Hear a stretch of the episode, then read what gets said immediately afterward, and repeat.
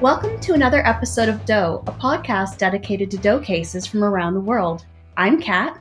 And I'm Allie. So you may have heard that Lime Lady, who we covered in episode 10, got her identity back. Uh, she was found on April 18th 1980, near Jones, Oklahoma, in eastern Oklahoma County. She was shot to death and then likely dumped by the North Canadian River and covered in lime, hence the name. Police thought she'd been killed somewhere else and her body dumped by the river. Right, right, right. Um, so, uh, the Oklahoma County Sheriff's Office and the DNA Doe Project announced on January 30th that Lime Lady was Tamara Lee Tigard. Yay, go DNA Doe project. Yes, we love them. Yes. And also go Oklahoma County Sheriff's Office because yes. that's really good. So, a quote from the press conference from Karen Binder with the DNA Doe Project. She said that Tamara Lee Tigard was born on April 18th, 1959, in California. At the time of her disappearance, she was living in Las Vegas, Nevada, and she was reported missing from there in March of 1980. She was a veteran who had served in the U.S. Army, and she had parents and a sibling all living on the West Coast who are now deceased. So that is a direct quote because there's no better way to right. And she had the tattoo that they were like biker gang, but mm-hmm. if she was part of the army, that's then people get tattoos in the army. Yeah, that's like a really common thing. Yep. So in September 2018, Captain Bob Green contacted the DNA Doe Project about the case. They forwarded a bloodstain and an oral swab to the DNA Doe Project. Tamara's kit was uploaded to GEDmatch on October 31st, and on November 2nd, the DNA Doe Project told Bob Green they had a potential match. So that's a very quick turnaround. Oh my god. I know. And this is taken directly from the DNA Doe Project's Facebook page because they're the people doing this and they said it much better than I could have ever summarized. The process of obtaining usable DNA from the remains was challenging. The DNA was finally sequenced by HudsonAlpha Discovery, and the results were uploaded to GEDmatch. Within a day and a half, uh, their team of volunteer genealogists identified a likely name for Lime Lady, and then the Oklahoma Medical Examiner's Office was able to confirm the identification of Tamara Lee Tigard in December 2019 through a match of dental records obtained from the United States Army. The sheriff's office is now focused on solving Tamara's murder. Karen Binder said in the press conference that her closest match on GEDmatch was a second cousin once removed. So that's actually pretty close because usually it's like sixth cousins. Yeah, it's pretty close. Um, so a quote from the Oklahoma County Sheriff's Office, Captain Bob Green, said he said, "Now that we know who she is, we can hopefully restore some dignity back to her by giving her her name back." And he also said, "Now she can be properly recognized. Her life has meaning, and we can respectfully honor her." Yeah, especially generally with military, they want to do like a lot of honoring and that makes any sense. No, it does. There's like military honors. Yeah, and probably like a military funeral depending. Yeah, I none of my family really was I'm in... just like basing it off of TV. Yeah, that makes sense. Yeah, that's about what I know too. I just know that um my granddad who was a veteran went to the Legion. Yep, yep. My That's granny, what I know. My granny yep. was part of the Legion Dart team. My dad's thinking of joining the Legion now because his parents were both involved. Mm-hmm. And then he can go hang out with uh, old dudes at the Legion drink cheap beer. Yeah, I should tell my dad to go do that too. Yeah, we can go together. Yeah. There's the dad outing. For real. Um, okay, so my quote that I wrote was You love to see it. You just love to see it. There's like a oh, dedicated. Like, love to see what? Oh, just it. I'm like, what's happening? You love to see a dedicated police force, and you can tell that Bob Green really cares from the way that he's talking in the press conference. So Anytime it, one of these are solved, it's because somebody who came in contact with the case at some point in their career latches on and never forgets it. And yep. then even past retirement, they are determined to get it solved. And now I guess they have to figure out or try and figure out like who killed her, which is that's the hard part. That is, I mean, it, the hard part is also identifying, but this this long after, hard to say how the evidence is. Yeah, because um, we know that there's a lot of cases where if it's because this was a while ago now, like yeah, forty years ago ish. Um, so also here's a, just a little note. Um, I apologize for the sound quality on our end in this episode because I forgot to flip a switch and I forgot to check too. And uh, Emma, who is a super professional, she had her audio all good on she her was end. all set. She was prepared prepared, and there's I us. just shit the bed. I feel like no, we're we're both we both failed it was an oopsie. because we should know by now because we've done this before. We have, like the first few episodes, we realized that we had not been using the proper mic. and then we fixed it. Like, and why does one of us sound like we're down a well? What is this? I think what happened was I was just so excited that we were going to be talking mm-hmm, to mm-hmm. Emma that I just like I just blanked. We were just like, okay, Zencastr's working. We're good. Let's Yeah, go. We're good. Yeah, we just we just wanted to talk. So And yeah, oopsie. someday, Uh, someday we'll figure this out. also, my second fuck up this episode. What was the second one? Oh, Um, right. I really butchered Guadalajara, like in a bad way. I'm so I'm seriously so sorry. It's really bad. Caitlin's like dying right now because she tried to warn me. She was like, "It's said this way," and I just like blew right through. So I apologize. I know how it's said right now, and I feel like this would be a good time to also mention that I fucked up the pronunciation of Opelika. Oh yeah, that. We thought that it was Opelika, but it's Yeah. Opelika. Yeah. Um, and a listener named Larissa let us know. So thank you so much, Larissa. we love being corrected on pronunciation because sometimes we just don't know. So Yay! Update. updates and corrections, and now on to the rest of the episode. Hey, Doe Podcast listeners. Cece here, the host of the Sooner State True Crime Podcast. We focus on cases based in my wonderful home state of Oklahoma. And since the term Sooner actually refers to the state's very first true crime, Cheaters in the Land Run, Oklahoma is definitely a crime state. Sooner State True Crime can be found in most podcast apps or visit our website anchor.fm slash crime state. New episodes are released twice a month. Follow us on Twitter at Crime State for upcoming episodes and more. So, come away with me and discover my crime state on the Sooner State True Crime Podcast. And we have a very special guest on with us today. Hello, my name is Emma. I'm from the True Crime Witch podcast. Thank you so much to Kat and Ali for having me on this episode. We are so excited that you're here with us. Kind in, of. in on the internet In a different country. yeah. With Yeah, us. Via the internet waves. Uh, so you two, Caitlin and Emma, both have the unsolved. Un- unidentified. Unidentified, yeah. Okay, so I am doing the case of Markham Doe.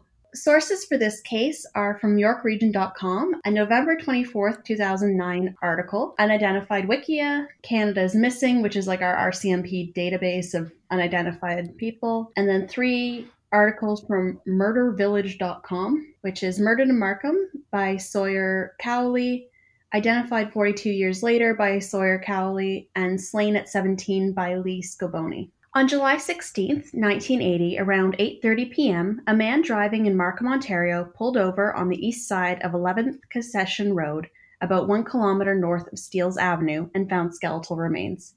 I don't know why he pulled over. I don't know if it was cuz he saw something and pulled over or if it was just a coincidence Or he's psychic and he's are you this is the psychic? Why not? The remains were biologically male. However, female clothing and possessions found in relation to the remains indicate that the individual might have been female in gender. Since this is unknown, I will refer to Markham Doe as they.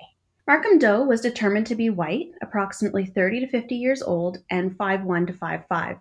Their straight brown hair was 4 inches long, and dark staining on some of their teeth indicated they might have been a smoker. Their teeth had some fillings, and there was evidence of some tooth extractions long before death, so long enough that the bone had regrown in where the parts were. The clothing found with the remains might not belong to Markham Doe, but they probably did. They consisted of a pair of Britannia women's jeans with an inseam of 29 inches and a waist of 30, a red short sleeve button up shirt, white bobby socks, and a pair of red or pink kitten heels with bows and that decoration that looks like a Peter Pan collar. Oh, there's totally a name for that. There is. I tried to find it, and I unidentified Wikia is where I have all my pictures Mhm. for this. Okay, so this is the clay bust. Oh wow, They did very fancy hair. they did. It's very floppy. Yeah, it's It looks like it's oh, been and I love permed, maybe. Yeah. It's yeah. And I love like the sideburns. They went with some sideburns. I don't know if this was how the hair looked when it was found or if they just went for it. This sketch, Oh my god. yeah, I don't know. I don't know how accurate this is. And then these sketches I love, where Oh, they wow. put Mark in the clothes, just casually leaning, Yes. casually posing like a catalog model. Yes. Like they definitely took like a Sears catalog pose. They absolutely did, and I love it. Um, here's the shoes. Oh yeah. Those are pretty snazzy shoes. I really like these shoes. Very Dorothy. Oh yes. Yeah, those are very Dorothy. And the picture of the shoe at the scene, it kind I don't know if that's just dirt or if that's part of the foot because it looks like it could be um, some bones from the foot. Which, if it is, then that would indicate that the clothing belonged to Markham Doe. Right. I yeah, I don't really know to be honest what I'm looking at in that. It kind of looks like it could be the talus.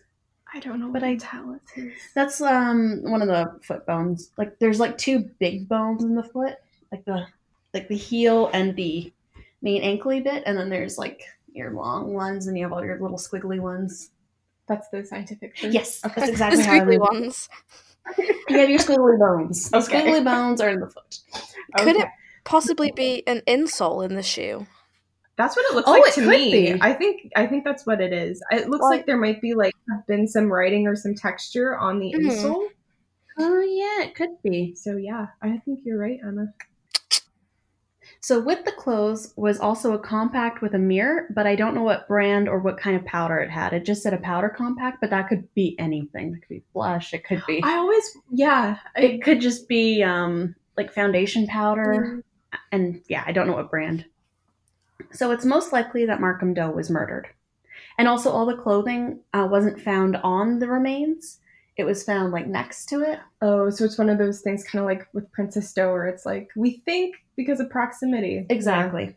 So in 2009, investigators followed a lead that Markham Doe might be a man named Mario Palermo who had gone missing in December 1977, but DNA analysis ruled him out.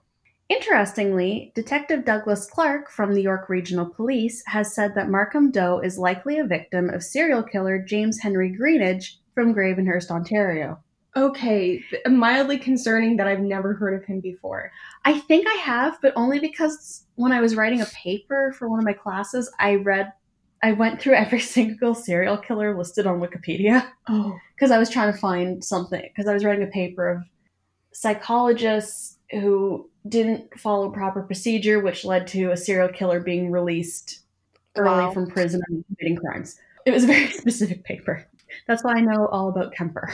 oh boy. Yeah. Bumblebutt. So, okay. And this is why this case ended up going longer because I kind of went down a rabbit hole with this. So, I'll show you Greenidge. This, which, so this is a very blurry mugshot of him. That is a Ooh, yeah. that mugshot looks like it's been photocopied at least 18 times. Right? Like, That's exactly what. I was gonna say. Yeah, it's like someone's just photocopied a photocopy of a photocopy. It's like those photocopy handouts you'd get in school, here in and now it's like mostly speckled and black. Good luck reading. Yep. so, Greenidge, who is now known as just James Henry, I don't know why, Interesting. was originally convicted for the 1955 rape of a 14 year old girl near Euclid Street in Toronto, although his crime started in 1953. According, oh, this is from the source that I completely forgot to put in. This is a Globe and Mail article where I got like all the Greenidge stuff um, by Peter Cheney, and it was an article published March 10th, 2009, and then updated 2018. I think it was just updated to say that this is an article that's about 10 years old and might not be up to date anymore. Good update. I was like, thank you, I guess. That's how time works. Yeah. So, anyway, that's where this is coming from. So, he served 10 years for the rape of the 14 year old girl. Then he was released and, Wow. of course, went on to commit more violent crimes because that's what happens every single time. In 1968, he raped and murdered a male sex worker out in the country after picking him up in the gay village. So, in Toronto, we have this um, area downtown that's just referred to as the village. Yeah, We and have we have exactly the same in Manchester. It is literally called the Gay Village, and it's on Canal Street. what else do you need? And we've gotten some rainbow crosswalks painted in now permanently, and it's great. That is that's great. Yeah, we have just like a whole section of town that's just dedicated. They have like their own LGBTQ plus friendly clinic. They have like doctors. Everything that you ever need is all there, and I'm I'm here for it. I'm here for it. Yeah, that's like what ours is too. Yeah, that's great. gonna say, It's it's literally a village. It is. Like, I love that everything section. in it. I love that area, Yeah, Toronto. me too. So that's where Greenidge or James Henry was pretty much looking for his victims, it seems like. And out in the country, um, so this would be like if they referring to Markham and stuff as the country, this would have been A while ago. this is a while ago back before the city was so built yeah, up. because now Markham's like if you drive through the it, it's yeah, it's very built up. There's like skyscrapers and stuff. Yep. Um, So a week later, he tried again with a second male sex worker who luckily survived and was able to testify against James Henry, who went back to prison until 1978. I'm honestly surprised that he was convicted in the 70s for attacking a male sex worker or just Yeah. a sex worker because like that never happens. yeah, good job on that So- one thing. Seventies. Very happy about that. It's yeah, it kind of speaks to the bravery of his victim as well, being willing to come forward. Yeah, exactly. That he wasn't Ashamed, to yeah, hiding yeah, or anything. He's just like, no, this is a bad person and I need to do something. yeah. So you go, whoever you are, you go. Unfortunately, uh, James Henry was released on parole and he killed again in 1980. So, yeah, why are we paroling like a violent murderer? That makes sense. you can't see me right now, but I am visibly shaking my head We are doing the yes, same we thing. are all, we all disapprove. because Yep. why? This is like what is this the second or third time he's been jailed and released now? Second time. Second time, so no one's you know the parole officers paying attention to this? Clearly not. It's, yeah, I don't get it. No. And this time it, he killed a female sex worker in Vancouver, BC. So he was also traveling, it seems like. How far is that? A long Uh, That's the other side of the country. It's Yeah, at least a lot of prairie provinces Yeah, in let's between. see. It's a three day drive to get to Alberta. Wow, Further than that, so let's say a six day drive to get to BC, maybe. Jesus. If you're like, um, if you're being liberal with like your rest stop, If you're and you're behaving when it comes to speed. yes. Behaving. Caitlin's looking like she perhaps does not behave when it comes to speed. It's so funny because from where I am in Manchester, which is like the north of England, down to London is maybe three and a half, four hour drive. And if you say to someone, Oh, I'm driving to London, they just look at you and go, Why? Why would you want to drive for three hours? But then in Canada, you say that I say that to like, you know, the, the people who play hockey and stuff, and they're like, Oh yeah, that's just the next town. I was like, What what is wrong with you guys? No, exactly. Like my original hometown is well, it used to be like a six, seven hour drive, but then they finished the highway. So now we can do it at about four or five hours. Oh my god, no. Mm-mm. No. And that's a quick drive. This part, so these are the links that are all Murder Village photos. So James Henry is also believed to be responsible for the murders of 17 year old Richard James Dickey Hovey, 17 year old Robert Wayne Mortimer, and 18 year old Eric Jones, all of whom were killed in 1967. yeah, Morty Moore. So this is a mugshot a year before he was murdered. Oh. I know. So he would would have been possibly 16 in this photo. yeah, he looks really young. A baby. Mm-hmm. Yeah. So this is from the identified 42 years later, and this is um, Eric Jones. Mm, It's a pretty blurry photo, but you can, Yeah. you can see him. Yeah. So he, Wow, so young. I know. And then we have uh, Dickie Hovey in the last article. Oh, he looks like just the coolest cat. Yeah, he kind of looks like Ritchie Valens and somebody else that I can't figure out. The hair is Ritchie Valens for sure. Yeah, for for sure. But yeah, he came to Toronto pursuing a music career. Hmm. Yeah. So those are the known victims, and police started um, investigating if James Henry was the perpetrator. Also, in this article, you can see these clay busts. Yeah. Of, uh, Give him Ugh. that expression. Um, mouths don't do that. Mou- mouths aren't in that part of the head. No. Mouths aren't in that part of the head. I might do them in a solved case further on, but I feel like probably DNA is why they were identified because I'm not Yeah. going to Plus, recognize that doesn't that. look like a human. No, it doesn't. So, James Henry fits the profile of the suspected killer of these teenagers, which is a muscular black man driving a white Corvair and picking up his victims in downtown Toronto. He would then drive them out into the country, bind them with twine, rape them, then kill them, I believe by stabbing, because he. I saw that he stabbed one of his victims, so that was probably his Yeah. method of choice. And so, yeah, the police think that maybe he's um, Markham Doe's murderer. But I'm wondering if they found any twine with Markham Doe or any um, evidence of stabbing, like you'd have it like chips on the bone, Right. because I didn't see that anywhere. Because they said Yeah. suspected homicide. So yeah, but if it is the victim, I'm because the age differences would be interesting. Because Yeah, the youngest teenage. end is about 30 and then all his known victims seem to be in their teens so Hmm. Yeah, perhaps in life they looked quite youthful or quite young. That's what i'm kind of thinking Yeah, that's a good point. because they were also very small like five one five five Wow, okay. That's taller than me, but that's still small. and jean size that's about what i wear Sorry, what was the jean size? um 30 waist 29 inseam okay, yeah. yeah that's about Yeah. what i wear and then I don't know what size the shoes were it's kind of like a normal standard size, really. Like, that's in like the Yeah. middle. and if they think that james henry is responsible for markham Dill, then they're also that also brings the thought that maybe markham doe was a sex worker in the village or at least originated in the village before Yeah. being brought out to markham Yeah. so i think this one's going to have to be a solved by dna because they've like it doesn't sound like james henry is admitting to anything so yeah that that's pretty much markham doe Well, well, I hope there's an update. I hope so too. Okay, so we are just pulling up uh, your case, Emma, so we can read along with you. Warning this case contains details about a crime committed against a child, so this case won't be for everyone, and please listen at your own discretion. So, crimes against children are always the most horrific and unimaginable. That crime becomes considerably worse when the child is unidentified along with their killer. The idea that there is a person out there with no one to care for them in death is heartbreaking, and the possibility that that person who was supposed to care for them being responsible is even worse.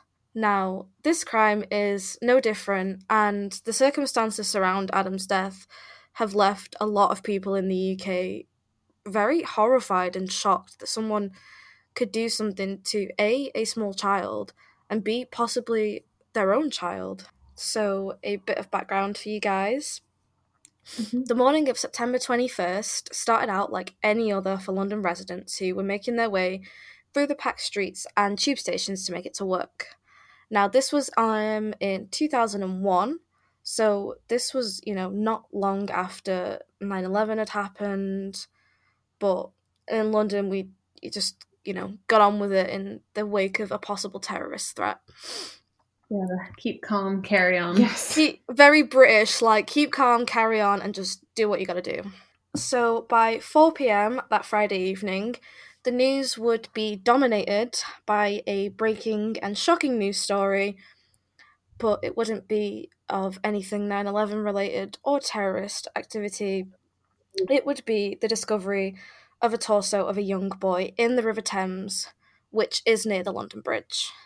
So the boy was aged approximately four to seven years old, and he was only found wearing a pair of female orange running shorts. That's it. Do they know if they were if they were adult running shorts or children's running shorts? I think they were children's running shorts, which kind of makes me question why they know that they're female because with kids' clothes, yeah, there's a bit more fluidity around what a little boy or girl could wear versus what a man or a woman could wear. So he was named Adam by the police, with local tabloids running with the name of the Thames Torso.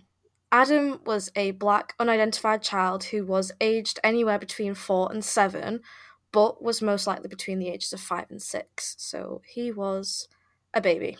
And according to a Daily Mail article that is written by Ronkie Phillips, the police had actually chosen to call him Adam because the lack of identity would probably be too much for the general public in the UK. Like, finding a torso of a child is one thing, but then the police admitting that they don't know who this child is is a complete other thing. So, oh wow, yeah, I could see that. Like, it kind of it gives them a bit of a personality that True. they can like. Yeah, it personifies what what has yeah. happened. So not only the nature of the horrific crime against a child would propel this into the headlines for weeks on end, but the fact this would be a murder case without a victim would actually make more issues for police in their vital period of investigation.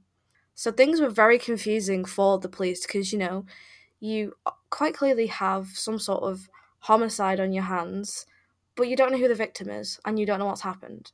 So, how do you even go about investigating this case? Commander Andy Baker even told the press, so he told Ronkie Phillips, who wrote the other article at the Daily Mail, and he said, quote, His name is Adam, and until we can identify him and his family, we will act as his family, end quote. Aww. Yeah. It's so sweet. Very sweet. So and sad and sweet. It's yeah. Really sweet. It's it's sweet it's a bittersweet thing to know that you know, obviously in life it doesn't seem like he would have been cared for, but that in his death he does have someone who cares for him. So, as described by Phillips herself, so Ronkie Phillips from the Daily Mail, the post mortem details are horrific and details that anyone involved or who knows about this case will never be able to forget. So, this is where it gets graphic. So, Adam had been poisoned with what is believed to have been a calabar bean, which renders someone paralyzed but conscious. Oh my god. And, yeah, he had been poisoned around 48 hours before he was murdered, and then he sadly met his demise when his throat was slit. That must have been terrifying. Yeah. yeah. To not, like, I'm assuming that whoever killed him wasn't like, we're going to do this now. So he would have just been having no idea what's yeah. happening could see who was doing it. And yeah. if it was like a parent or a loved one or something. That betrayal yeah, yeah, that level of betrayal of trust is one of the most horrifying parts about this case. Yeah that is really rough. Yeah it's it's one thing to have you know a non-family abduction a random abduction but then the complete betrayal of trust of a caregiver really adds like another layer of horror and complexity to the case. It's it's pretty fucking disgusting. So yeah, it really is.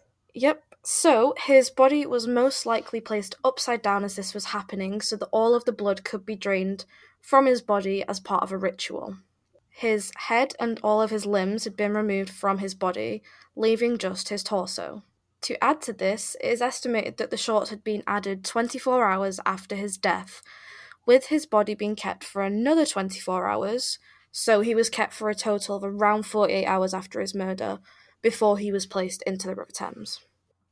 I, yeah, I don't know. That is insane. So, estimates from experts place Adam's time of murder, or time of death, anywhere between 1 and 10 days, or at least that is how long his body had been in the river for.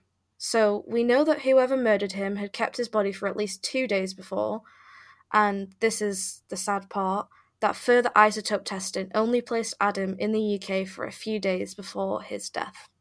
So the likelihood of anyone knowing who he is in the UK mm, is very slim. It it looks like he was trafficked in. That is mm-hmm. heartbreaking. Mm-hmm. Very. According to Richard Hoskins, who is a professor at the Bath Spa University, so he's a expert in study of religions and African religions, commented that the ritual and sacrifice looked very similar to a quote deviant, not sure what he means by that, variety of a West African religion. And the whole reason for this ritual is that the person would have done this to gain some sort of power from Adam. I'm trying to figure out which religion this is because it sounds like one um I've read about. I think I do have it further on. So if we get to it, just shout out because shout out the answers. So, more experts from Scotland Yard commented that they believe Adam was sacrificed to Orisha, or one of the 400 ancestral gods of the Yoruba people, or Yoruba, sorry, which yeah, yeah, is Santeria. yes, which they are. Nigeria's second largest ethnic group. So it seems like it is some form or aspect of, of voodoo and black magic. So the link between the Yoruba people and Orisha is made for a few reasons. So, one, Oshun is a river goddess, and Adam was found in a river. Two, Oshun is also associated with the colour orange, hence the orange Oh. shorts that Adam was found in. And the final one is the final part of the theory is that further forensic testing of Adam linked him to Benin City, which is in where else? Nigeria. So all of those three together, it sounds like that's hmm pretty. Yeah, that seems. The most plausible. yeah. Yeah. It's not just the typical like we don't know ritual killing. It's like no, we actually have evidence to back up this here theory. Yeah. Here are So, yeah, Scotland Yard and everyone who worked on this case has done an incredible job at, like, you know, investigating this. They could have just looked at this and gone, yeah, well, we don't know, so case closed. But they didn't. They they've really tried with this one, so that's great. In Adam's stomach, there were also tiny clay pellets which contained pure gold, which is linked to a style of ritual still sorry ritualistic killings called muti. Now, these sacrifices hold children as sacred objects and are most often practiced in sub Saharan parts of Africa, with bodies being disposed in flowing water to complete the ritual. So, again, the water aspect Mhm. comes up. Mhm. Dr. Hoskins of Spa University also revealed to the Daily Mail that in some forms of African witchcraft, dismembered parts are used in medicine. Mhm. Internal organs are used as potions, with fingers, eyeballs, and sometimes even genitals being used as charms. Mhm. The head is most often buried in front of the home to ward off bad spirits. So, the vital information from Dr. Hoskins may explain why only Adam's torso was found, and why his body has been dismembered with such precision, because it seems that this was just as much as part of the ritual. So, the pathologist who conducted Adam's autopsy um, commented that the knife looked like it had been sharpened between each cut. So Wow. whoever, yeah, whoever had done this had some idea of what they were doing. This wasn't a botch job by any means. No, and obviously, I think that shows that they had the time and the space to Mhm. do that. It's not just like a quick, like, let's get this done, let's get this done. It's like they're really taking their time with it. And they oh would've- yeah, Had to. I wonder if it happened like in a butcher shop or something because they would have needed somewhere where the blood could drain. oh, that is true. I never thought about that. You know, Yeah, because you can't just do it like on the floor of your house because unless you have blood. like a bucket. Yeah, or like Hmm. you have like a, like a Dexter, like Yeah, like but it's easier fed. if it's like a butcher shop or something set up where you're like you're hanging meat. You have the drainage system, Yeah. easy to clean. yeah. Well, from what I can tell, is that obviously when Adam had had his throat slit, he was hung upside down so they could drain the blood. So maybe they drained it into something and then the dissection came afterwards. Yeah, because it would have been easier without the blood to then remove organs and stuff. And the shorts are probably put on after limb removal, just so there was no blood on the shorts. Yeah, because it yeah, it doesn't say anything about there being blood on the shorts because then we would have evidence. So, hmm, strange. That's probably why they estimated like 24 hours later with the shorts, is because Yeah. they figured that's how it took, and that blood wouldn't end up on it because they might have known about. Well, 2001, they would have known about DNA testing. Oh, Oh, yeah. God, Yeah, yeah, around. Especially in the UK. Oh, really? Well, yeah, especially in the, like we love crime channels. Like any crime scandal, where like record, record, record. We, have like this weird obsession with with like CSI programs and stuff. It's strange. And I also I was looking at Acorn TV, which is like the Oh, British channel on Amazon Prime, and it's all just like let's solve these murders. Oh my god, it's true. I think I watched part of an episode of Midsomer Murders. I love Midsomer Murders. Oh my god. it was in a circus or something. Yeah, No. it's it's like so it's just so naughty the way it's filmed and the way it's done. Ugh, I love it. Well, my favorite murder mystery book series is set in the Cotswolds. Oh, the Cotswolds is beautiful. It's a Yeah. gorgeous place. Right. So in Adam's case, it is believed that the remainder of his body, so his limbs and his head, were disposed of in the Thames as part of the ritual. Okay. Now, this point I understand contradicts the previous point I made about them being used as part of medicine, but obviously, between different subsections of religions, we don't really know what their beliefs are. As Adam's torso wasn't discovered until 4 pm on September 21st, 2001, the tide had actually gone in and out over t- two times that day, meaning that if anything had been floating on the River Thames, it would most likely be lost at sea without anyone ever being able to find it ever again. I didn't realize the rivers had tide. Does it St. Lawrence? I have no um, idea. Maybe, because it's attached to the ocean. I would imagine there's probably. Huh. I think the Thames must connect out on. I'm exposing myself for how like little I actually know about UK geography here, but it must connect outwards to the sea towards France or something. I don't know. I don't live in London.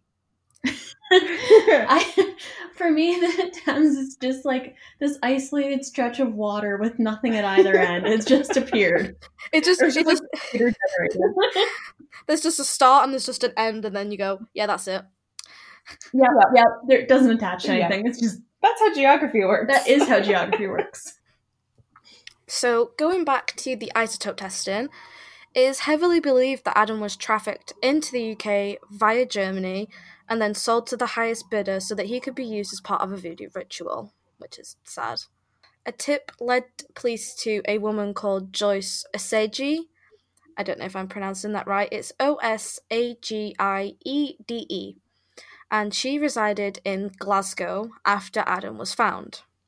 Now, Joyce was a prime suspect, and police heavily believed that she was involved in one way or another in Adam's case. But they faced a huge lack of evidence and the fact that she had been deported back to Nigeria. Um, from what I could find was quote about some doubts around her mental state. I'm not too sure about the rest of the deportation, but she wasn't in the country anymore, so there Mm. wasn't too much they could do. And then going to Nigeria to find her would probably be difficult too. Well, BBC Well. journalist. Well, BBC journalist travelled to Benin City in Nigeria, along with former detective Nick Chalmers, who had previously worked on Adam's case. So, forensic testing had previously linked Adam to Benin City. So, for the BBC and the ex detective, this was the natural solid lead. So, uh, when she spoke to the BBC, Joyce revealed that she had looked after Adam in the weeks leading up to his murder before he was sent to London. So I believe I said she lived in Glasgow, Mhm. and then he was sent all the way down to London, which I think is about five or six hours drive, maybe. It's opposite ends of the country, so someone would have had to have taken him there, you know, Yeah. since he was so young. Um, so she also told BBC that um, Adam had been trafficked and his final destination was set to be London. Wow. So she basically like confirmed it. Yeah, so she's that the way that she says his final destination as well is That's, That's not where he's troubling. going to be murdered. Yeah, that's troubling. yeah, that's kind of in hindsight very scary. Probably at the time she, you know, just meant like, oh, that's where he's due to, you know, end up and you know, be with her family, but in hindsight it's a very scary thing that she said final. It's almost like a Freudian slip or something. Yes. Where like he's saying something, but like the subtext is much greater. Yeah. So, next, Joyce dropped a startling revelation in the case. She gave the boy's name. According to her, the boy was called Patrick Ehaba or Ehaba. I can't pronounce. I'm so sorry. I'm butchering names, but it's E R H A B O R. His mother had had the surname Ahogo or Oghogo. Now, Oghogo, O G H O G O, Oghogo. We'll go with that. so, Joyce and Patrick met when she was, quote, given the child during her time in Germany, and Patrick had been handed over into her care as a favour for the mother of Patrick, as according to Joyce, she was due to be deported. Okay. From After Germany? Pa- um, yeah, it looks like she was going to be deported from Germany back to um, an unspecified location. It doesn't say where she was being deported back to. So, after Patrick had been cared for by Joyce for a few weeks, she then passed him over to a man known as Bawa, which I had a look, I, you know, put it into Google Translate. And in Malay, this means to take or take it. But Bawa is a Nigerian man, so I don't think that is any sort of uh, significance. But I just thought it was interesting that, that in Malay, then it means to take or take it in the in the terms of Adam. So Bawa has actually been formally identified as Kingsley Ojo, who first gained asylum in London in 1997. Ooh, the year after I was born. Um, as of right now, there is no forensic evidence that links Ojo to the murder of Adam, or even that he was in any way involved with the trafficking of Adam.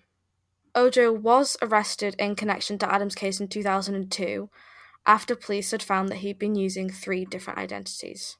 So, the only evidence that police have on Ojo is a plastic bag that they found in his flat, and the bag contained bone fragments as well as sand and flecks of gold, which are very similar to those that were found in Adam's stomach.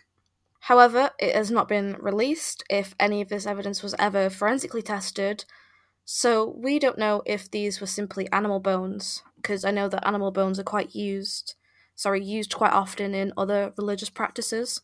In Ojo's flat, there was a video simply titled Rituals. Uh, Uh huh. That's, Hmm. that's ominous. Oh, it gets better. On the Oh. video, oh, sorry, yeah, the video, because this is 2002. Wow. So it was like a VCR. I'm just picturing like an actual Yeah, video tape. cassette. Yeah. Yeah, so this was like a, a whole video that you like got the sticker and you wrote on the side what it was. The good old days. Yeah. I still have all mine. Oh my god. I wish I wish I still had all of mine. My parents don't wish that they had all of mine, but they do have all of mine because I will not let them throw them out. My mother probably feels the same way. yep. You're just like, they'll be worth something to someone at some point. Keep hold of them. I might want to watch The Parent Trap on VHS. Don't get rid of it. Yes. Yeah, I'm like, I only have this on VHS. I mean, we said the same about vinyls. My dad was born in 1958. He grew up, you know, when vinyls were a thing. And um, he threw all of his vinyls away because he was like, yeah, CD I know, because, yeah, because obviously with the emergence of CDs and stuff like that, he was like, no one will ever want vinyls again. And then Oh when I God. turned 20 a couple of years ago, I was like, Dad, do you still have any of the vinyls? And he was like, why would you want vinyls? I think I feel physically Yeah. pain. My heart hurts right now. Oh yeah. I just looked at him and I was like, why? So the video showed an actor cutting off the head of a man. So, as suspected, Ojo denied that this video was actually his and apparently it belonged to one of his housemates. Of course, it did. Um, and police couldn't establish any connection of this video to Adam's case. Oh my god. Okay, this is the part where I'm getting really mad because there's so many things where it's like, yes, they got it. They can figure this out. And they just, it They They just go, slips yep. Out of their hand. because there's just yeah, it's like you have the lead, you have some evidence, but you can't. Yeah, there's just not because in the UK, in the UK as well, like no, I I don't know if it still stands, but no body, no crime. Oh. Oh, Yeah, I'm not sure if it's still a thing because we're the criminal justice system here is still quite sketchy on circumstantial evidence. We don't like to do it. Oh my god. Even though that's the only good evidence. Yeah, because obviously we have to the jury has to find someone guilty beyond a reasonable doubt. And if obviously Yeah. there's any reasonable doubt, then mistrial. Adam's case went cold for two years before, in 2004, when Ojo was arrested for, get this, he was arrested for people smuggling. Hmm. Hmm. Which Ooh. looks like it could be a step down from actual human trafficking. I'm not sure where uh, that cuts off, you know, stuff like that. Um, maybe like a more active role. Like Yeah. it, it's people smuggling is like someone else is in charge and you're just kind of the accessory like to you're it. the one driving the truck, etc. Yeah. Yeah. Or, yeah. I mean, I could. I'm just talking out my ass. Yeah, I could be totally we, wrong, but, we have we, we have no business saying anything ever. but I'm gonna so- pretend that I know. yeah. Oh no, that's that's that, uh, so that sounds reasonable. Or what I was thinking is in the terms of like people smuggling, it could be getting people across the border illegally without like you know the proper paper and stuff like that. Mm-hmm. But it's very interesting that a suspect in a case where a child is believed to have been trafficked was charged with this. Hmm. Yeah. it's almost like he could be involved. you think? Hmm. So, during Ojo's four and a half year prison sentence, that was it. He got four and a half years for people smuggling. Wow. Yeah, welcome to the UK. Um, he contacted the police and offered to help them in Adam's investigation. As many, many criminals do. Yeah, he's a bit of a dick. Just putting that out there. So, as no evidence was uncovered in 2002, and Ojo had not come forward with any information since, police determined that he was most likely just wasting their time in hopes of, you know, getting a reduced sentence or getting uh, released. Yeah. Why Mm. did that happen? Yeah. So, for uh, messing around and wasting police time, Ojo was deported back to Nigeria. I just kind of love it. It's like, you know what? You're pissing us off. So goodbye to you. So get on this plane and go. Yes. Yeah, British police were just like, we've had enough of your shit. We're yeeting you back to Nigeria. Goodbye. So, in a further attempt to identify Adam, the police submitted evidence and then just tirelessly scoured Britain and Europe's missing children databases. However, this led to nothing. Yeah. It's probably like a last resort type thing. Yeah. Due to the 9 11 attacks that had happened just weeks before, the case was quite popular but didn't really gain traction in terms of, you know, leads and people offering to to help and call in. So that's that's quite sad. because I know with us, because we're we border the states, like it was huge panic because we have like the CN Tower, so a lot of Oh, things were shut down. So was it the same way over in the UK? Well, I'm going to be honest and say that I don't remember 9 11. I think I was four or five, so I don't remember. Yeah, my fiance remembers that he was uh, watching it on the TV and his mom was like, What the F is going on? You know, everyone was sort of in a bit of a panic. No one could really believe that it was true. Yeah, same here. Yeah. And then Yeah. obviously, because London is a huge city, they have a huge population. I think there was a few safety concerns in London about, you know, is this going to happen to us? We have two major airports, and the UK has, you know, major thoroughfare for uh, international yeah. travel. So you know, we're like the this I I'd say like the stop between Europe and then getting to North and South America and Central, obviously. Yeah. Yeah. And also, like, there's a lot of cases like this where it happened in September 2001, but it didn't Yes. get the traction, even if Mhm. It wasn't necessarily an, an area where they were thinking there may be a terrorist attack, like, attacked, attack. Attack. Um, it's, it was still so pervasive. I just remember, like, in the 24 hour news cycle, it was all 9 11 all the time. Yeah, I remember that. so, like, there was really no outlet for these cases yeah.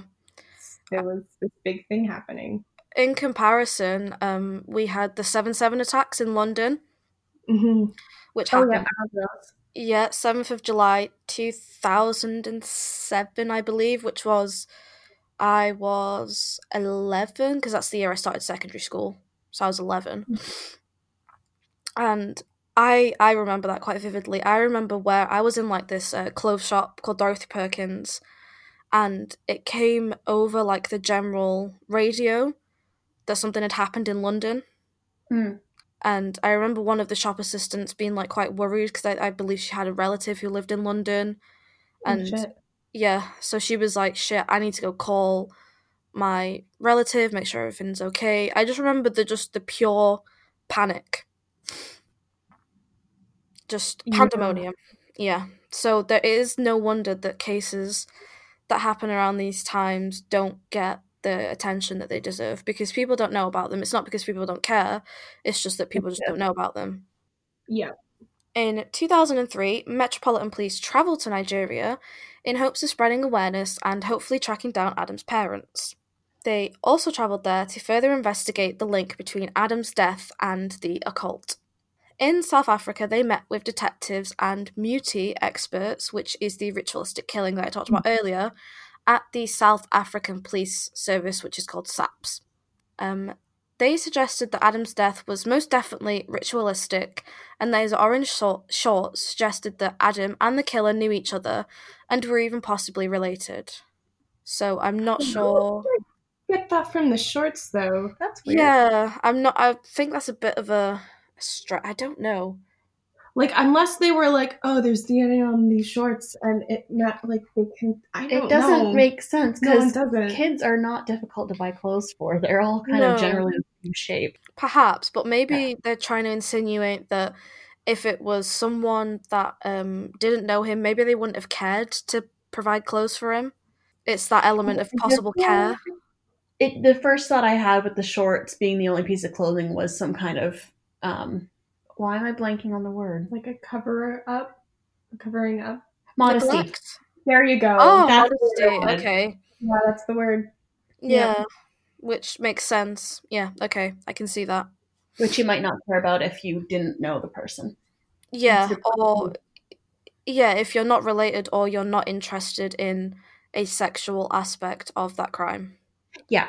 Which, if you're going to abduct a child, uh, I'm guessing that more than likely there is, in your own sick mind, some sort of sexual aspect to Yeah, that. that generally seems to be the motive. The colour red in Muti rituals is symbolic of resurrection. And since orange and red kind of close to each other in the colour wheel, um, police theorised that his killer or killers were trying to apologise to his soul in hopes that he, quote, may rise again. So that's the thought with the orange, orangey red shorts. Yeah, I do have a picture that I sent to you. Um, Right. the picture is of Patrick, the boy I talked about earlier, and then the picture that's situated, you know, on the top right hand corner is Oh. of a reconstruction of what the torso looked like. So you can I see. wondering that was a picture of. Oh, he's so cute. I know. He- I know. I just And the orange shorts are do look pretty red as well, so I can yeah, see that it's a, like a burnt reddy orange, but Yeah. again, that's just approximation because we don't know how long they'd been in that river for as well. So True. Yeah, that's a good point. And I'm pretty sure the River Thames is not very clean. Oh, no. You don't want to swim in that river. Yeah, the second picture I sent you is near to where Adam was found, and you can see that it doesn't look the cleanest. No, it looks Mm. quite muddy and yeah. I do like that building though. That's nice. It's very nice. It looks like a Shakespearean, uh, I want to say amphitheater, I but say, if I knew, like, I didn't want to sound like an idiot, but I was like, is that the globe? again, been to London once, hated it. Mm-mm. It does look theater style though. Yes, it's, it's very nice, like, architecturally wise. Like, to me, that looks like the globe. I Hmm, Where is the I'm- globe? I've never been. This is turning into uh, geography time. this is what happens when you have the internet. This is like how not British I am because I've been to London once and I refuse to go back. I think that is the globe. Oh, Oh, I think. Okay, So- you are correct. That is the Globe Theater. So he was by the Globe Theater then. Yeah, close to the Globe Theatre, which is near the London Bridge. Okay, you get five points because I didn't even know that. So, the orange shorts that are linked to the goddess Oshun that I spoke about earlier, um, they are featured heavily in Nigerian voodoo religions. So, either way, the main theory is that Adam was likely killed by someone who knew him very well or that was related to him. Now, I'm going to get into some theories. The main and only real theory in Adam's case is that his death is linked to uh, the religion and practice of Orisha or some other variant of Nigerian voodoo. And she, Orisha, is the goddess of the river. Adam's body was found in the river, and that's how those two were, you know, the connection was made.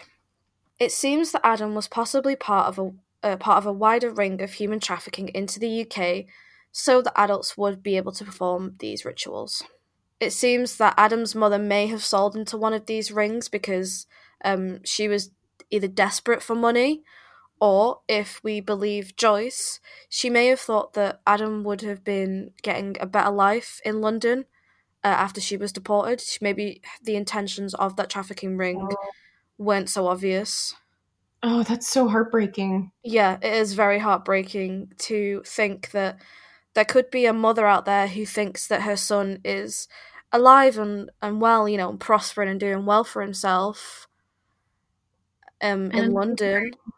Another thing I Um, want to add to that is maybe if she were a practitioner of that, it would have been seen as an honor. I'm thinking of like with Mayan Yeah, minor aspect, but human sacrifices then it was considered an honor.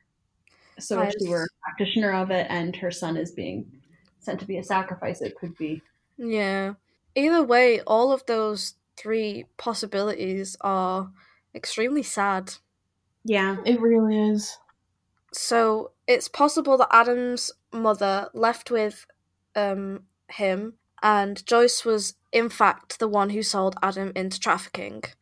So maybe she promised um, the boy's mother that he would have a better life with her in Germany. You know, you're getting deported, but we'll keep in regular contact. And then Joyce just decided to sell him.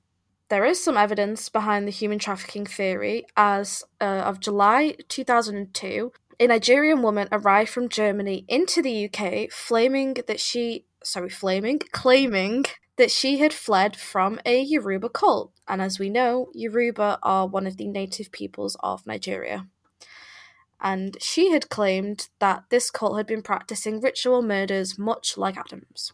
It's a very oddly specific claim from someone to come from Germany into the UK and talk about Yoruba. Hmm. It just seems like it can't be a coincidence. Yeah. She further claimed that the cult had tried to kill her son for ritualistic purposes and that she knew that Adam had been murdered in London by his own parents. Police conducted a search of her apartment and found a pair of orange shorts, which, get this, had the same label as the ones that Adam had been wearing. Oh my god. Now, get this this is the real twist. Surveillance of the woman led them to none other than Kingsley Ojo, who had been named in Adam's case before. What? Okay, well, we know he's involved. No, but I mean like like there's so much evidence. This is full. This is full circle. Yeah, that's exactly the word. It's so full circle. Mm-hmm. Um, he's been mentioned in Adam Adam's case before, as I mentioned earlier. Like there is many times when police have come across Mr. Kingsley Ojo's name. But as I have also mentioned, there is no hard physical evidence to link either Joyce or Kingsley to the murder or trafficking of Adam, and therefore no charges have ever been brought against them. Wow. Yeah, it's infuriating.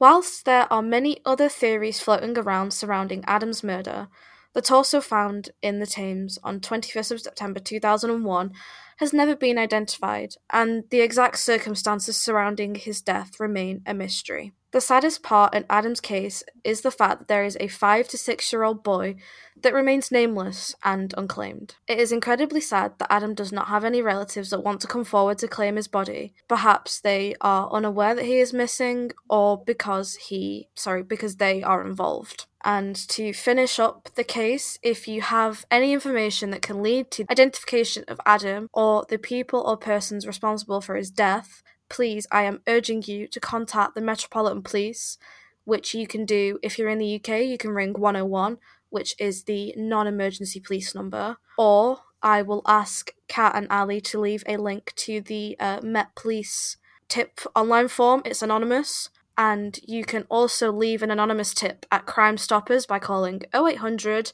555 111, or you can use the Crime Stoppers website. We will definitely put those in our Yeah. show notes. Thank you, and I will send you the sources as well because I've got some BBC, some Daily Mail, some Guardian, uh, more BBC, more Daily Mail. Uh, Amazing. Those will also be in our show notes. And thank you so much. it's all right. Thank you for having me.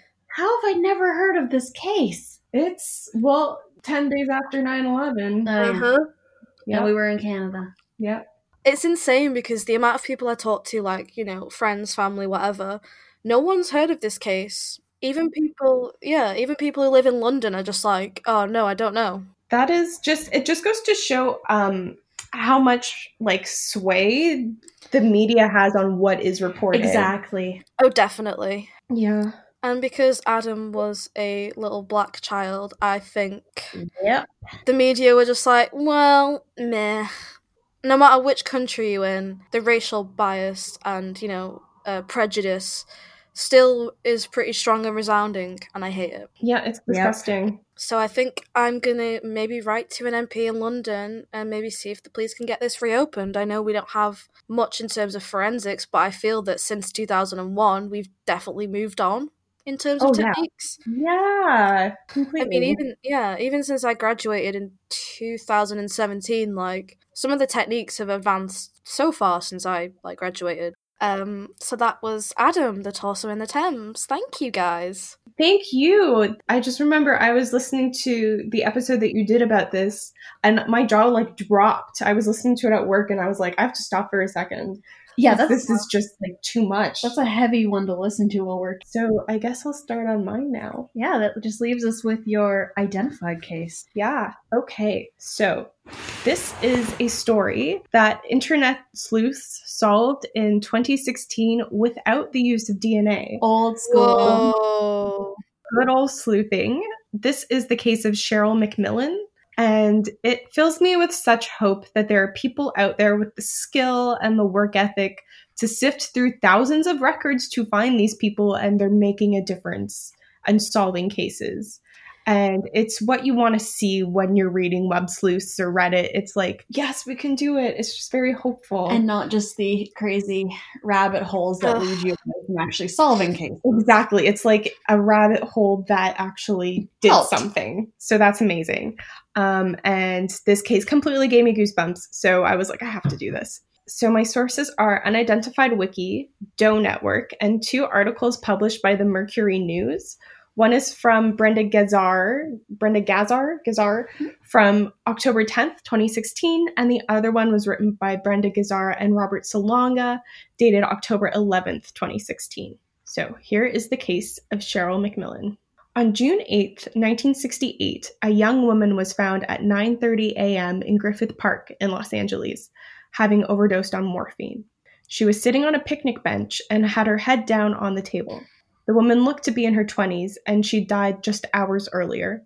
She had brown eyes, bleached blonde hair. She weighed 117 pounds and she was approximately 5 foot 2 to 5 foot 5. She was wearing a tan or white overcoat, a red and white polka dot bikini, and brown or black sandals. She also had a wedding ring on her finger. The county coroner had a tip that she was staying at the Hollywoodland Motel, which is about 15 minutes away from Griffith Park, under the name Cheryl Miller, but they couldn't confirm the tips, so they filed her as a Jane Doe. I remember this one. I don't know if I'd heard the solve part of it or not. Didn't Thinking Sideways? Did Thinking Sideways do this? I think so, but I'm not. Oh. But it would have been unsolved at the time. Okay. So May- I didn't know this had been solved. it has been solved. I That's not. exciting. I I love Thinking Sideways, but I didn't know that they'd done this one. I hadn't heard that one. sure. Um, and also just a note that um, the Cheryl that they got a tip for, Cheryl Miller, her name is spelled S H E R R Y L, and this is the case of Cheryl C H E R Y L. So That is an that is quite an unusual spelling Cheryl. it is. It's a quite unusual spelling. Uh, so as this was happening in Campbell, California, five to six hours north of LA, a family was missing Cheryl McMillan. She'd missed a dress fitting for her cousin Ellen's wedding, where she was going to be the maid of honor. So a maid of honor missing a dress fitting is a bit of a Bit it's of a bit a- of a thing. Yeah, bit of a problem. Bit of a red Um, flag. Yeah. So her family had known that Cheryl moved to LA after graduating from high school in Campbell. The Mercury News article by Brenda Gazzar and Robert Salonga says she was living the quote proverbial bohemian life Oh in my 1960s God. Los Angeles end quote. Ugh. One of those hippies. Yeah, she was a hippie, I guess. Visible Um, eye roll from me here. yeah, the proverbial bohemian life. hmm I kind of want to put that on my Tinder profile. I'm living. Oh my God. bohemian life. Oh, is that what this is? just getting tips from my Tinder. Um, it sounds like she wasn't really communicating with family at the time. Her mother actually hired a PI to find her. And when the private investigator did find her, Cheryl told him that she was fine and to leave her alone. Like, mom, I'm fine. You don't need to do this. That's what I'm just picturing. Like, just being really yeah, frustrated yeah. And that how old you're. was she again? Uh, she. Oh, I didn't put it here, but she was. Yeah, so she was about 21. She's a grown Um, woman. Yeah. But I young enough to still be like, I'm gonna do what I want. I mean, to be fair, I moved away from home when I was 18, so eh. Yep, both Mhm. me and my sibling were like, "Peace out. We're 17. We're leaving. later. like we just need to go do our thing." So the PI found her, and she was like, "Leave me alone." Um, but she confided in a few relatives of her involvement in drug running from Baja California to Guadalajara, Mexico. How far is that, by the way? Oh, that's a good question. Let me. I don't Google think it's Maps that it. far. I don't think it's that far either. Google Maps really does not want to give us a way to get there by car. I'm like, don't. I'm like, Google Maps, you can take this road. Um, so Ellen. Ellen, who is the cousin who is getting married, told Mercury News that, quote, I just figured somehow while running drugs she got killed or captured or was sitting in a Mexican jail, end quote. So here is where the sleuths come in. Carl Koppelman, who does excellent facial reconstructions. We love him. I love Carl. We love you, Carl's Carl. so great. Um, he saw her photo on the LA County Coroner's website in 2010 and uploaded a facial reconstruction he created to Web Sleuths and Facebook. So at this point, I'm going to pull up the photo that he saw on that website. Let's have a looky look. Yeah, that would be. Not doesn't look like an autopsy photo, but it looks like maybe an autopsy photo. I just assumed that it was probably an autopsy photo. Yeah, it looks possibly. I, I don't know. I want to say in situ, but if she was sat at a bench, then Yeah, and it's hard to see with the paper next to her, so I'm just gonna say it's an autopsy photo or at least yeah, a crime 'cause scene Yeah. That's some sort of code that they were using. Yeah. So Carl said to the Mercury News, quote, she looked almost like Marilyn Monroe. I was quote. thinking that it looks a lot like Marilyn Monroe's autopsy photo. It really does. So, yes, she is like gorgeous in this photo. And here is Carl's reconstruction. It's the top one. wow. Uh, okay. So, put the Hollywood sign because she was Oh, found in Griffith Griffith Park. So, this photo did the internet rounds, uh, the usual, Yeah. the usual Yeah. rounds. And DNA testing was not possible in this case. Carl Oh. commented on a Mercury News article with the info that Cheryl's remains were cremated and buried in a county No. cemetery along with other unidentified people. So Why I know it's like the, the exact opposite of what we should do. was she? Was sorry. Was this cremation done when she was still listed as a doe? Yeah. Yes, What? What were you doing? Why? right? Like Oh my god. on.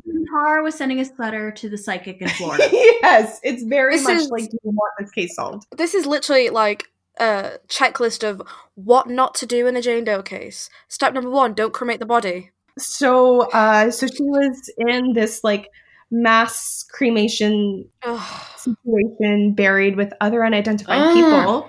So extracting her DNA was not an option, and fingerprints weren't available, and dentals were not available either. Do they have the clothes at least? I guess so, but I didn't like I didn't see any photos of them. We were covering this as a Joe. We'd be like, I don't think this case is gonna get solved. No, I'd be saying unless they have the clothes, because then they can get DNA from that. Even then, though, that is a very slim, you know, pool of evidence to work with. It really is. So now enter Rita Hood, who used to work with Carl. She saw the reconstruction of Cheryl on Carl's Facebook page. She's an amateur genealogist, and she got to work looking at records from 36 states. Remember that wedding ring that Cheryl was wearing? It had an inscription on it which said CB to EJ 9420. So she's probably EJ. Nope, she's CB from what I know. She's neither. Damn it. Searching for popular names at the time because 9420 is like September 4th, 1920. Oh, duh. So an arrow. Yeah. I'm, I'm just going to be. Ah, Yes. okay. Um, so Rita started searching for popular names at the time for women starting with E. Then she looked for women with those names who had surnames that started with J. And then she narrowed down the list to only include women who had married a man with the in- with the initials CB on September 4th, 1920. So it took her 4 weeks to find a match. Um, but on September 4th, 1920, Edna Lydia J married Charles J. Bush in Detroit, Michigan. So Rita found their grandson John, who was living in California, and she called him. John was a young child when Cheryl went missing. He says he remembers Cheryl doting on him. John stated to the Mercury News that, quote, he was heartened by the notion that his sister never thought to pawn her Mm. grandmother's ring all those years ago when she was in a haze of drug use, especially given its role in restoring her name Oh. and some semblance of clarity to his family. She wasn't just another heroin drug addict found in the park. She was my sister. Unquote. That is incredible work by Rita. Like, round of applause. It's just like the perseverance to be like, I'm going to check all of these records. The dedication. So at this point, I think everyone was pretty certain that Cheryl was the Griffith Park Jane Doe. But when Rita brought this case to the police, they had to confirm it, Yeah. obviously. Um, so Detective Mario Santana interviewed the relatives of Cheryl and asked for any information they might have that could lead to identifying her, like facial scars, etc. And she was confirmed as the Griffith Park Jane Doe on September 22nd, 2016. So, a note about the name that police got a tip about Cheryl Miller. She was dating a man at the time with the last name Miller, so she was using that name Oh. as a oh. surname. So, I'm thinking Oh, she okay. did that to avoid detection while drug running. So, she was only 21 at the time when she died, and she had been missing and unidentified for 48 years. Yeah. Yeah, she was really, really young. And Ellen, who was the cousin whose wedding Cheryl missed, says that her image of Cheryl remains as a friendly and adventurous cousin. She told Mercury News, quote, We always wondered. We were pretty close and a tight knit family. We would just always hope that someday she would find us, unquote. And Cheryl's mother unfortunately died two years before Cheryl was identified. Oh. And Cheryl's brother John now considers Rita part of his family. That's so sweet. yeah, it's really Yeah. sweet. And I'll put the web sleuth link to Cheryl's thread in the show notes if you want to read it. I just found it kind of interesting where you can see in real time people being like, Which "Oh my really god!" cool. Yeah, it was it's an interesting read. And I also have sent a Aw. photo of Cheryl, like an actual photo of Cheryl. Oh, those 60s eyebrows. It's like we're going to start eh, about a third of the way, maybe a quarter of the way over the eye. And you can see how different people look. Like, even if she had like drug use and stuff, you can see how different people look in life versus in death because your muscles just go. Yeah, completely, like just completely, I guess, slack. Yeah, Yeah. because in that autopsy picture, she looks like she could be not a lot older than 21, but she definitely looks towards the end of her 20s. Oh, totally. Yeah, I could see that. Yeah, it's not so much a sprightly, fresh faced young 21 year old. Obviously, with the circumstances, she looks like she could be a lot older. And I think that shows like when if you're like doing some sleuthing online, maybe don't cancel any, don't rule anybody out just based on what their age range might yeah. be. Yeah. Because we've had that. And also the skeleton. There are certain conditions and things that will age your skeleton differently than you oh, actually. I never knew Yeah. that. So when I was at uni doing, obviously I did a unit on crime scene investigation, and one of the Mhm. first things they sat down and said to us was like, ABC, assume nothing, believe not, believe nothing, check everything. I love that. It's very true. Yeah, very, very, very true. I don't do anything to do with forensics, but I'm going to take that motto and bring it to my work. Take that. Yeah. Remember the the ABCs of crime scene investigation. That is in, an incredible case where just no DNA was used. Like, obviously, you see the emergence of solved cases now with, with genealogy and stuff, and it's so heavy on the DNA. It's like we tracked this family member, that family member, we went, you know, X, Y, and Z, and everything's DNA linked. So it's really interesting to see what a bit of good old detective work can do. Yeah, and just like the perseverance. Oh, and oh, God, yeah. But also, this is what happens after familial DNA. Because it's not, when familial DNA isn't, oh, it's this person. It's, okay, we've got this person. Now we have to look at records surrounding that person to see Mhm. who they're related to. And then you have to go with Ah. old fashioned marriage records and all of that. It's not it's not just like a little pop-up with No, like yeah. confetti. and then you start figuring branching out from that person figuring out who they're related to figuring out which of their Yeah. relatives in the area or the right age range or anything at the time and then you that's how that works and then you do dna testing with the person you think is the suspect I think that's yeah one of the larger misconceptions around like any sort of forensic investigation is that like you know you throw some DNA into some instrument and you do some mad typing and then all of a sudden a pop up comes up and it's like it would hit it was him. That's not the case. Yeah. Well, we've done all of our cases. No we don't have a soapbox for today i don't think No, I don't have a soapbox for today. Do you have a soapbox, Emma? Do you have anything that you want to tell Yell at the world? about? I don't think so. I just want to take this opportunity to say thank you for having me on. I do like to yammer on, so thank you for allowing me to yammer on about a doe case. I massively appreciate it. Well, we love nothing more than hearing you yammer on about And then- joking. yammer Yeah. now you know what it sounds like before we edit it with editing out Yeah. like all of our conversations Oh my god, yeah.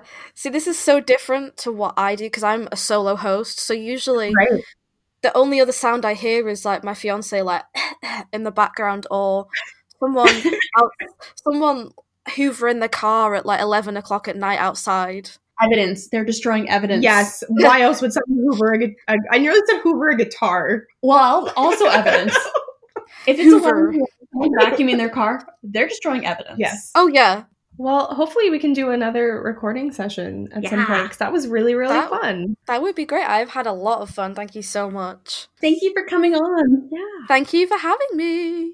So to end it, I just realized we should um we should all do like our where you can find us. Yep. So, if you've enjoyed the episode that I've done with the lovely Cat and Ali, you can catch me just by myself. Uh, just search the True Crime Witch podcast. I'm available on Spotify, Apple Podcasts, Stitcher, Castbox, anywhere else that you get your podcasts. I also have a Patreon page, which is www.patreon.com slash True Crime Witch Pod. You can get early access to episodes plus exclusive stuff, I guess. and if you want to catch up with me, I am most active on Instagram, which is at True Crime Witch Podcast. I post a lot of pictures, you know, a lot of stuff about serial killers. And then for if you want to hear me uh, ramble on, you can follow me on Twitter, which is just at True Crime Witch. I'm most active on Twitter, so say hi. Yeah, I would highly recommend Emma's podcast. It's really great and you can tell when you're listening to it that Emma really cares about the people that she's talking about. So Thank you. it's always a good listen. And if you want to find us, we are at Doe Podcast on Instagram. We are at Doe Podcast on On Twitter. Facebook, Twitter, yeah, Facebook, Twitter, Gram. And if you want to send us in a case suggestion, you can email us at doepodcast at gmail.com. we love case suggestions. And by the time that this episode comes out, our new website will be live. oh, that's right. I forgot about that already. Yeah, so that is doepodcast.com. And there's also a form on that website where you can send in case You suggestions just as did a well. girl. I've just been like, what have I been doing? I had a I've lot of time because I'm not working right now. I was making joey pouches. Oh, yeah. Oh, They looked great. I saw your Facebook Thank post. you. I've got nothing to add. We never know how to end it, so we, We- always just yell bye. of Canada. yeah. yes, bilingualism. Okay. Bilingualism. Three, two, one. Bye. Au revoir.